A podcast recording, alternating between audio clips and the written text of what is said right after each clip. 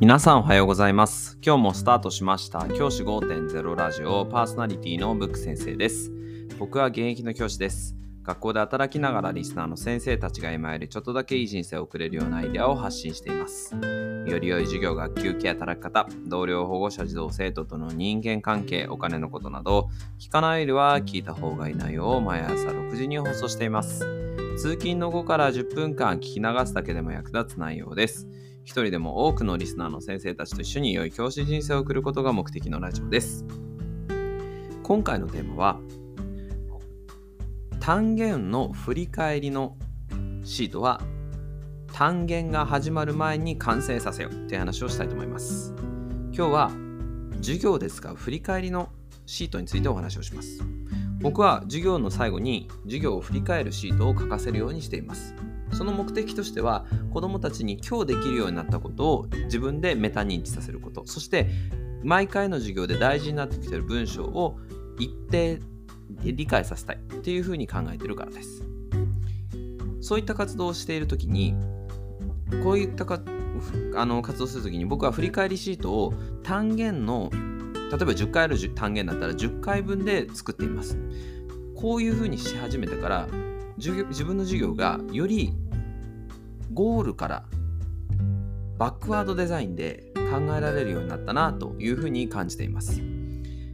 今まで僕はですね大体授業の最初に目当てと書くんですけどそれがなんかその場しのぎのというかその時だけなんかで考えたようなものを設定してしまうことが結構多かったんですよ。そうすると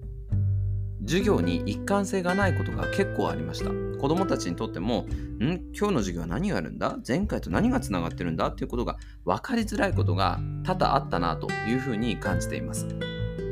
しかしこの振り返りシートを作って各単元の中での1回から10回までの授業の目当て目標をきちんと設定するようになってから子供たちもですね安心してあこの授業は前回とここがつながっているんだあそして次にはこうなるんだそして最後にはこういう活動ができるようになるんだっていうことが目に見てわかるようになりました。これは自分自身大事な変化だったなというふうに感じています。授業を作るときに最後からゴールから逆算しようっていうのはよく言われます。それをどうやったらいいんだろうって僕もずっと考えてたんです。逆算するってどうやるんだろう。自分に分かんないなって思ってた時に振り返りシートあそうだ振り返りシートから作り始めればいいんだ。振り返りシートに単元全ての振り返りを書けるように1枚に書けるようにすればいいんだということに気づきました。こうなってからすごくですね授業が安定して子どもたちにとっても安定して僕自身も安定して進められるようになってきました。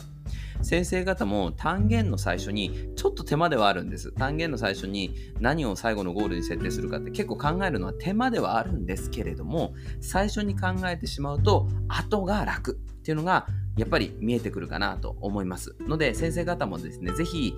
バックワードデザインで授業をしたい。逆算でデザインがしたいと思った授業を作っていきたいと考えていらっしゃる先生がいらっしゃれば振り返りシートから考えてみるこれが結構単純でやりやすい僕自身こういったものなかなか得意じゃないタイプだったんですけどできるようになった要因としてはこの振り返りシートがあるかなというふうに思いますその場しのぎの行き当たりばったりの授業で自分が進めてるなと思ってる先生いらっしゃったらぜひ参考にしていただければ嬉しいです。じゃあ今日はこの辺で起立で着席。さよならまた明日。